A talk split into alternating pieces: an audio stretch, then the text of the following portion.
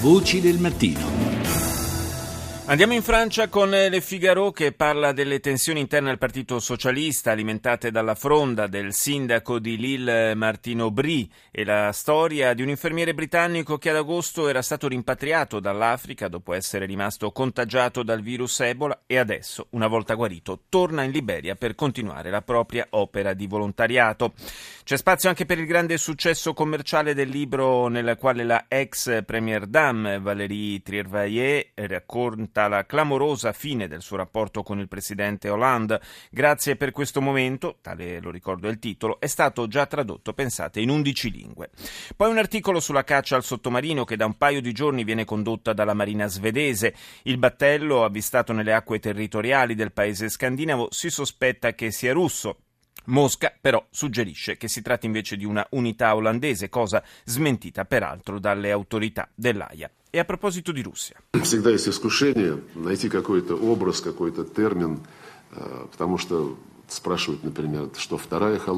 è la voce del ministro degli esteri russo Sergei Lavrov che è tornato a parlare del difficile momento dei rapporti con l'Occidente. La gente mi chiede, dice se sia un ritorno alla guerra fredda o una seconda guerra fredda. Non è così naturalmente, però spero che la vertiginosa discesa del nostro livello di cooperazione abbia ormai raggiunto il punto più basso, dice Lavrov.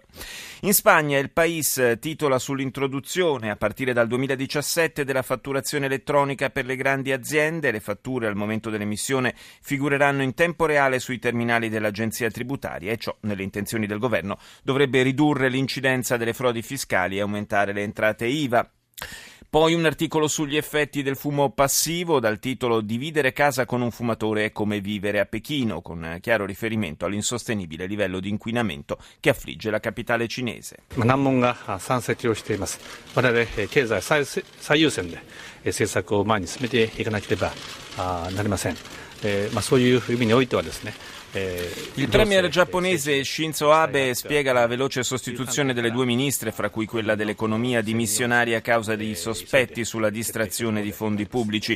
Abbiamo tante difficoltà da affrontare, dice il capo del governo, e per quanto riguarda l'economia non ci possiamo permettere alcun ritardo. Washington Post, apertura dedicata alla morte a 82 anni dello stilista Oscar della Renta, sul Los Angeles Times la notizia di un clamoroso maxi richiamo di automobili ordinato dall'agenzia l'Agenzia statunitense per la sicurezza del traffico riguarda la bellezza di 4 milioni e 700 mila veicoli con eh, il funzionamento degli airbag a rischio.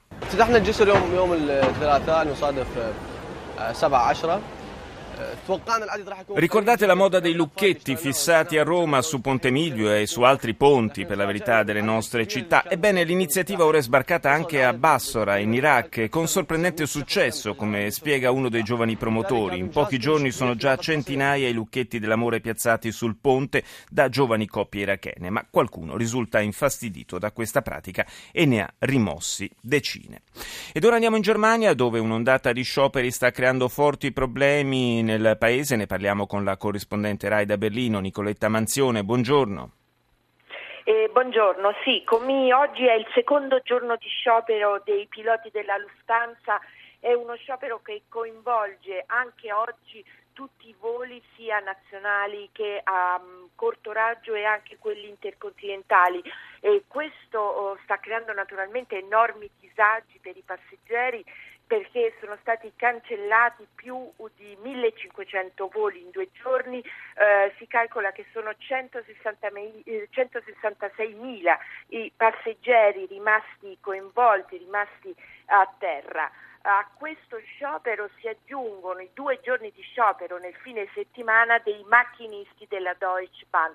Quindi per quattro giorni in pratica la Germania è stata coinvolta da una ondata di, di scioperi ed è stata paralizzata nel settore dei trasporti. Bisogna dire che questo in genere è un settore molto efficiente, molto puntuale, su cui eh, praticamente si basa chiaramente il buon funzionamento di tutto il sistema eh, tedesco. Sì, quindi una, una, serie di scioperi decisamente con un effetto di destabilizzazione anche psicologica probabilmente del paese oltre che eh, pratica. E colpisce insomma questa, eh, questa serie di, di, scioperi nel settore dei trasporti, viene da chiedersi se non sia anche un segnale forse di, un, eh, di una eh, pace sociale possiamo dire che comincia a vacillare un pochino?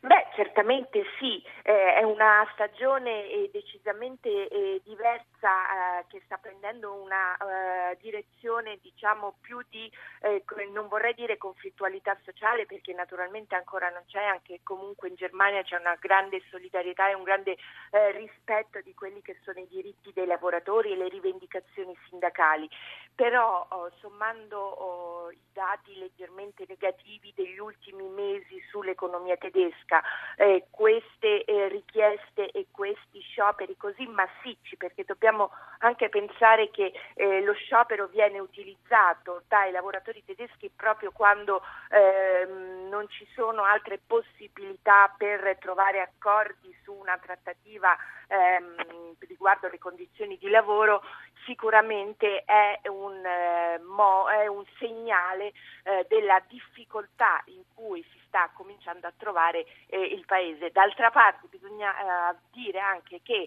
a differenza di altri scioperi che ho visto si sono verificati in questi mesi, comincia ad esserci anche una certa insofferenza delle persone, delle, dei tedeschi mh, nei confronti appunto di questi disagi continui eh, che vengono creati appunto da questi scioperi. Senti, in pochi secondi ti chiedo eh, quali sono, cioè, c'è una sensazione, un po' di preoccupazione anche anche in Germania per il peggioramento degli indicatori economici oppure i tedeschi ancora diciamo, guardano il resto d'Europa da questo punto di vista dall'alto in basso?